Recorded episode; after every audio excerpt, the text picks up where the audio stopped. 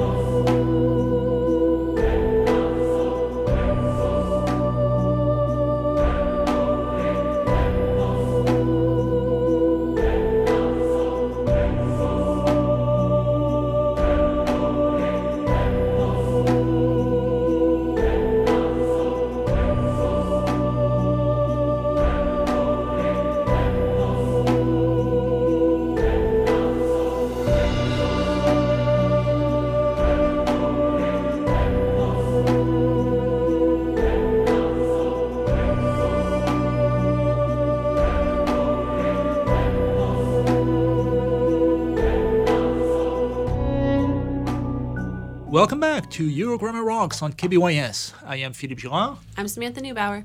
I'm Gavin Miller. I'm a programmer today, we're studying the life of Elizabeth Bathory, a Hungarian noblewoman nicknamed Lady Dracula. So this Bathory sounds like a real killer. What time period are we talking about? Uh, she was born in the mid 16th century and died in the early 17th century. She presided over the Kingdom of Hungary, which included Hungary, Slovakia, and Romania. Hmm. Romania, isn't that where Vlad the Impaler resided? The one that Dracula is based on? Yes, it would be interesting to speculate how the pair would have gotten along, but Vlad, the lad died around 80 years before she was born. So did they have any similarities? Yes, they both cracked, practiced cruel and unusual forms of punishment, had a fascination with blood, and had territorial disputes with the Ottoman Empire. And a bit of background here the Ottoman Empire was that vast Muslim empire that dominated the Middle East and North Africa from the 1200s all the way to the early 1900s. At its peak in the late 1500s, which is right around the time of Our Lady, Elizabeth Bathory, the Ottoman territories would have gone all the way into southeastern Europe, next to Hungary, pushing into the lands held by Vlad the Impaler and the family of Elizabeth Bathory. So they were the scary neighbor, and they're quite important to our story. So, how did Vlad and Elizabeth differ? Vlad was renowned for impaling Ottoman Turks, cutting off their hands in some instances, drinking their blood, battering on their every hand, tortured her own people, primarily servants and other women looking for court etiquette at her house. Well, definitely not a kids show today. I'm pretty scared myself, and we're just getting started. So, what exactly were the crimes that made her so famous or infamous? She is believed to have both drunk and bathed in the blood of virgins in order to maintain her beauty. She was accused of practicing blood sacrifices, witchcraft, black magic, and other forms of satanic worship. During that period in Europe, a lot of women were accused of witchcraft and burnt at the stake. Or even in America. That's not long before the Salem witch trials. Right, and typically historians look at these trials as politically motivated, that women were targeted because they were too powerful or too independent, and people made up accusations of witchcraft to put them down a peg. But in our case, the funky business was all too real, apparently. She did practice satanic rituals, right? Apparently, though some people say it might have just been uh, false accusations, so it still has been disputed to this day. But it's one thing to practice spells and such, and another to torture and kill your servant girls.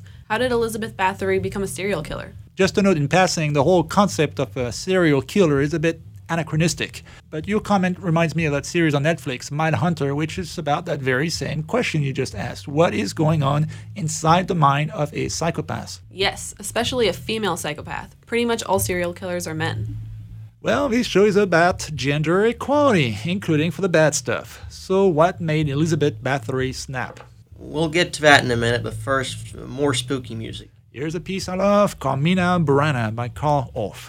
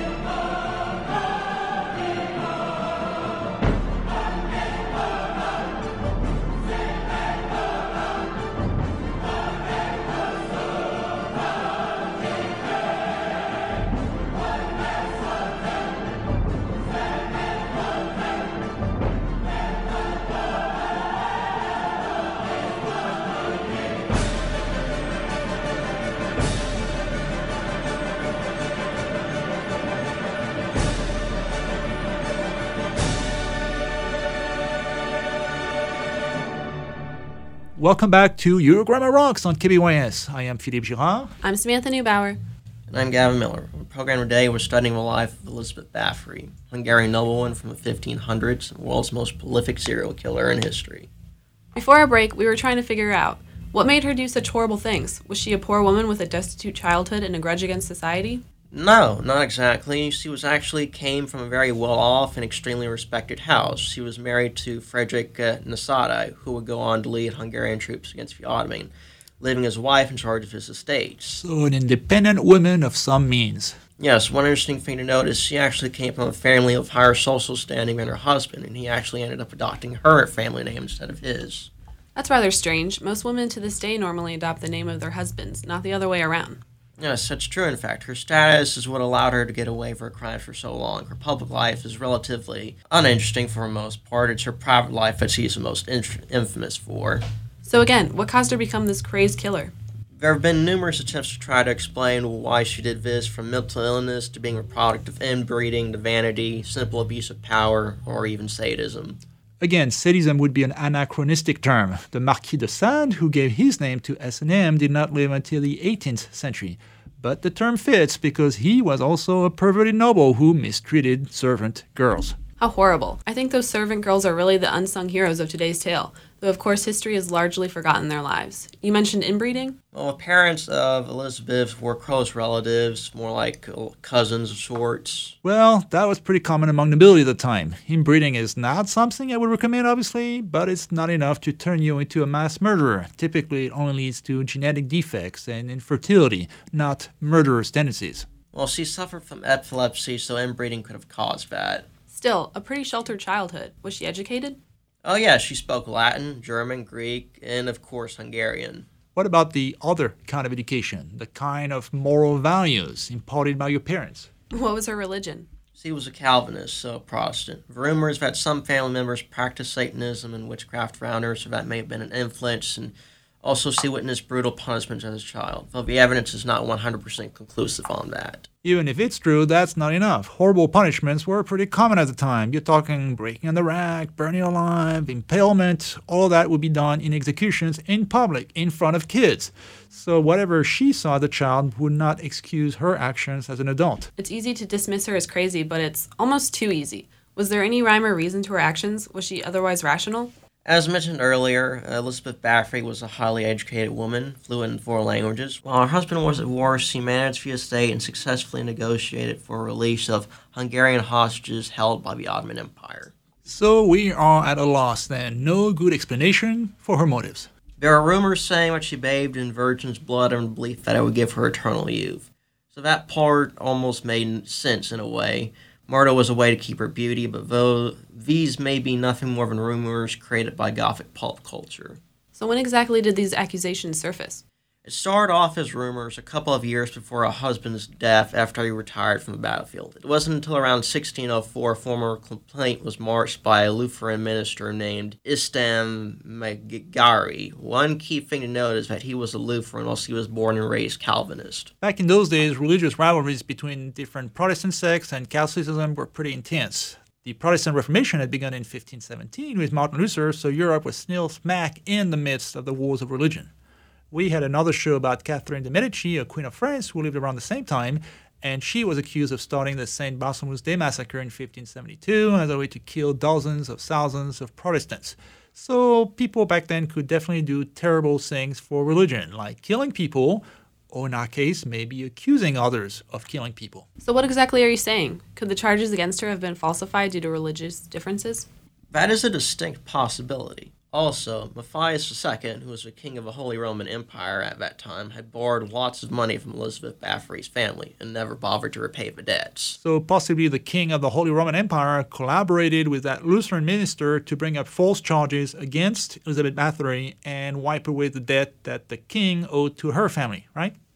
Right. In addition to the debt, her cousin was a prince of Transylvania. He was highly respected. In fact, his dream was to unite both Hungary and Romania, making him a rival to the Holy Roman Empire. So Matthias had reasons to discredit the whole family. They were big rivals. So we are back to square one then. We're not sure why she would have done such horrible things, or even if she did them in the first place. We'll have to examine the evidence ourselves then. So, who were her accusers? How did the trial go? We'll get to that right after our next song. Now let's hear a popular Hungarian folk music from our time called Akar Zep az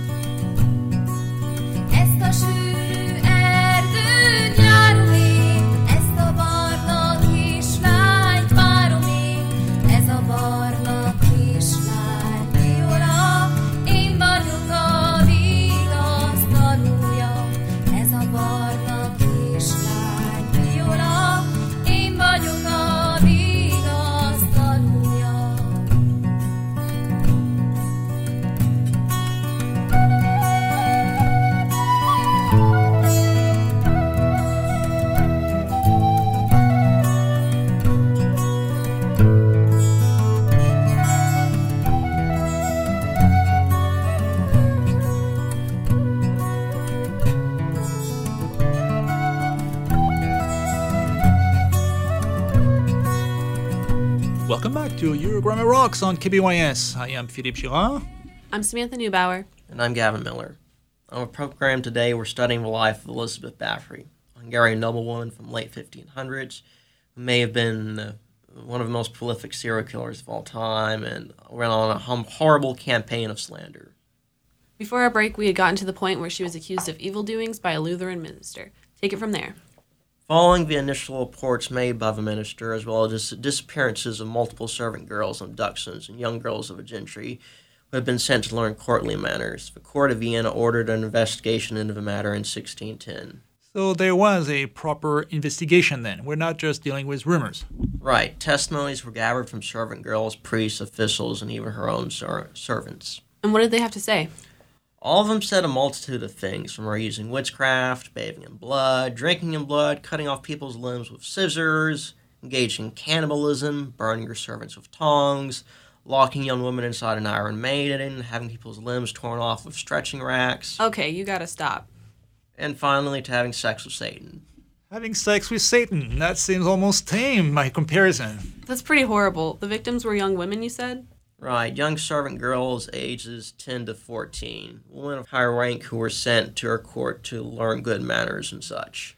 Initially, I thought the whole thing was just some empty accusation by a rival, but that seems like a whole lot of evidence by a lot of witnesses. How many witnesses are we talking about? 300 in all, the accusations range from all sorts of people servants, nobles, priests, even commoners. Some had witnessed for tortures in person. Where was Elizabeth all that time? The trial lasted for over a week. She was confined to her castle during the entire time. As I'm sure you can imagine, the trial was the talk of the town when it happened. The most prominent testimony came from the lead investigator himself, as well as the notaries. What about the earlier claim you mentioned about bathing in blood? This came from the lead investigator who reported to have found Elizabeth bathing in the blood of a young servant girl she had just slain. This is what actually led to her nickname, the Blood Countess or Blood Bather. So, not just a rumor then. Uh, however, it seems as though the claim was over dramatized of what actually took place during the time of the arrest. Gothic horror writers may have added their own twist to the story as time went by. So, how many victims are we talking about?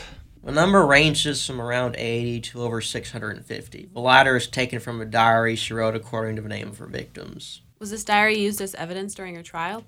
Strangely enough, no. Several of hers testified to have seen it, but it was never released publicly. So the actual number is probably closer around 80 to 100 or so. Still more than any other well known serial killer to this day. And her punishment was?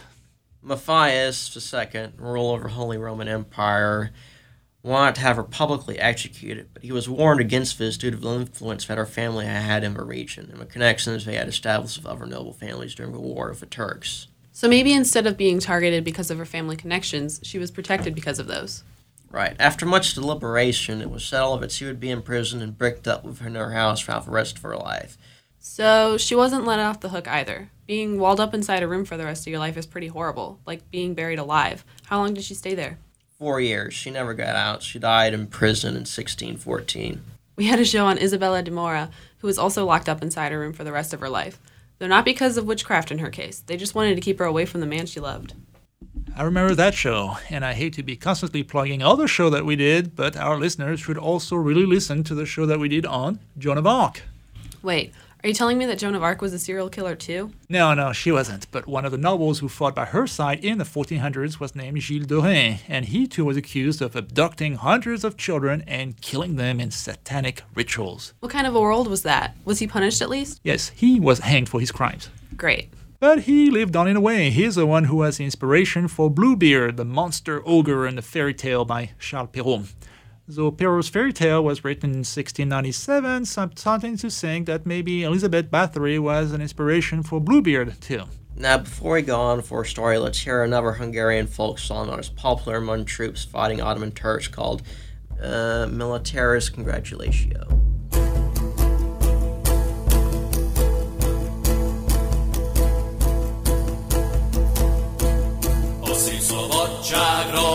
igazság javára törekedő jó úrunk. Úri dicsőségből, mint Krisztus mennyekből alászállott jávolunk. Szolgai ruhában, katona formában, hallgass meg azt, mit írunk. Szolgai ruhában, katona formában, hallgass meg azt,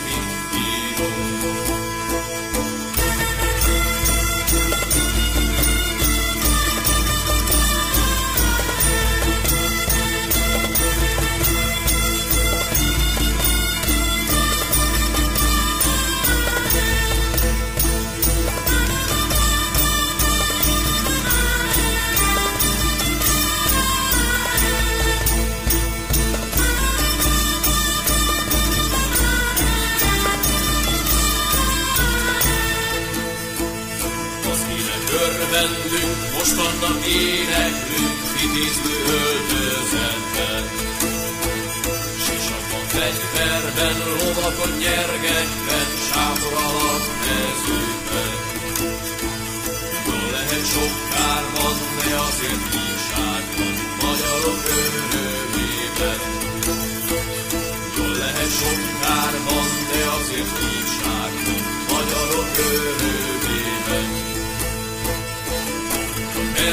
Erdítvény, trombitát, zendítvény, Jézus, Jézus, kiáltsunk.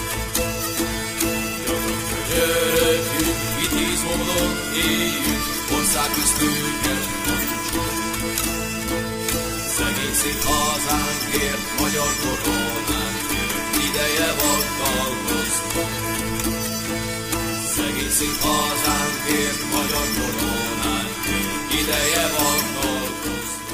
Welcome back to Your Grandma Rocks on KBYS. I am Philippe Girard. I'm Samantha Neubauer. And I'm Gavin Miller. On the program today, we're studying the life of Elizabeth Bathory, a Hungarian noblewoman from the late 1500s who was sent to prison for torturing and killing hundreds of young women, maybe. So, which is true? Was she a competent ruler who was framed due to religious or financial rivalries? Or was she really a cold blooded, sadistic psychopath who enjoyed torturing people? Is most likely some a combination of both political and religious rivalries, and uh, a bit of uh, cruel and unusual punishment. As a search was conducted of her estates, they did find maimed and tortured dead bodies and various medieval torture devices. However, there are two interesting details of which to wrap up this story. The first is that she was never allowed to defend herself or even be present at her own trial. Okay. And the second is that some of the testimonies given by her most trusted servants during her trial were obtained under torture, so it is possible some of the things said about her may have been false. Okay. On the other hand, there were also surviving servant girls found during the search for her estates that were either imprisoned or had torture techniques practiced on them, so it is possible to say, it is impossible to say one way or the other. Overall, I'd say the evidence is damning enough. If I were on that jury, I'd, I'd be convinced beyond a reasonable doubt. I'm not so sure the whole entry reminds me of the accusations laid against the Knights Templar some several hundred years earlier. I'm sure you've heard of them, Dr. Girard. Yes, I'm familiar with them. They were an order of warrior monks established after the First Crusade. Yes, they also became very prominent in baking as well. So much so that in 1307, the King Franz Philip IV had racked up a sizable debt to them. Much like Elizabeth Bathory, charges of black magic and Satanism were levied against the Templars in order to wipe away his debt. They thought they would be safe under trial by the Pope, but the Pope was French and an ally of Philip IV, so their fate was sealed. I hate to criticize a king of France, especially one named Philippe, just like me, especially when his nickname was Philippe le Bel, meaning the fair, the handsome. But I see your point. Back to Elizabeth. So, what influences has she had on Gothic pop culture? A lot of people believe that the tales spread about her were attributed to the creation of vampire folklore and her thirst for blood. She's even believed to have possibly influenced Bram Stoker's Dracula, at least all the parts that dealt with the drinking of blood for immortality. She's appeared in a long list of movies and books, much too long to name here. We believe you. No torture needed. In George R. R. Martin's novel, A Song of Fire and Ice, a character called Mad Danelle is also modeled after her. Interesting. But not flattering. The women in Game of Thrones are either prostitutes, victims, or blood crazy. In the Lord of Vampire novels by Jeanne Kalogridis, Elizabeth is one of Dracula's bride and is called his cousin, which is ironic because in real life she was believed to be a distant blood relative of Vlad the Impaler. Well, what a life. Quelle vie incroyable en effet. Though not exactly inspiring like a lot of women on our show, but definitely fascinating. We're glad we could share it with you. Now let's end this show with a song about her performed by Caroline in 2018 called Blood Countess.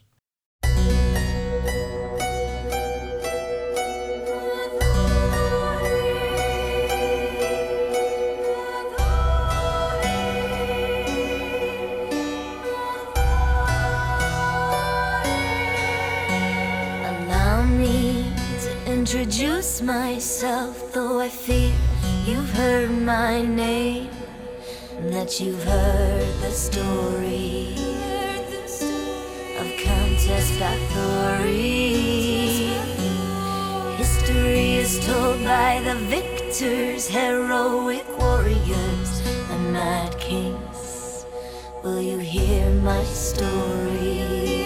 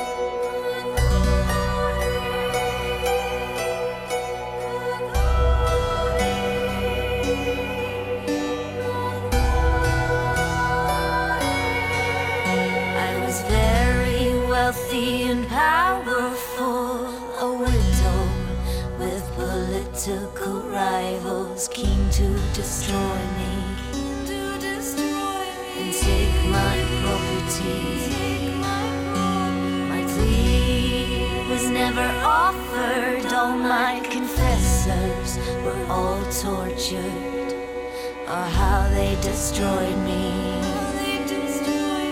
for my property.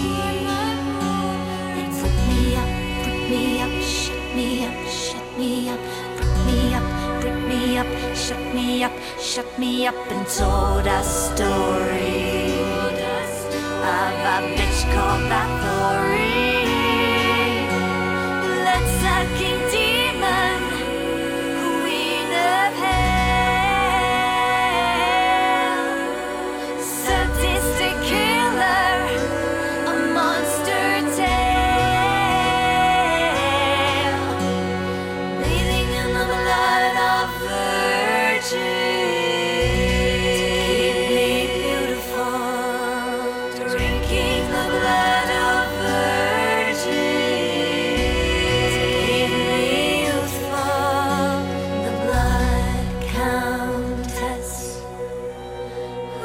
she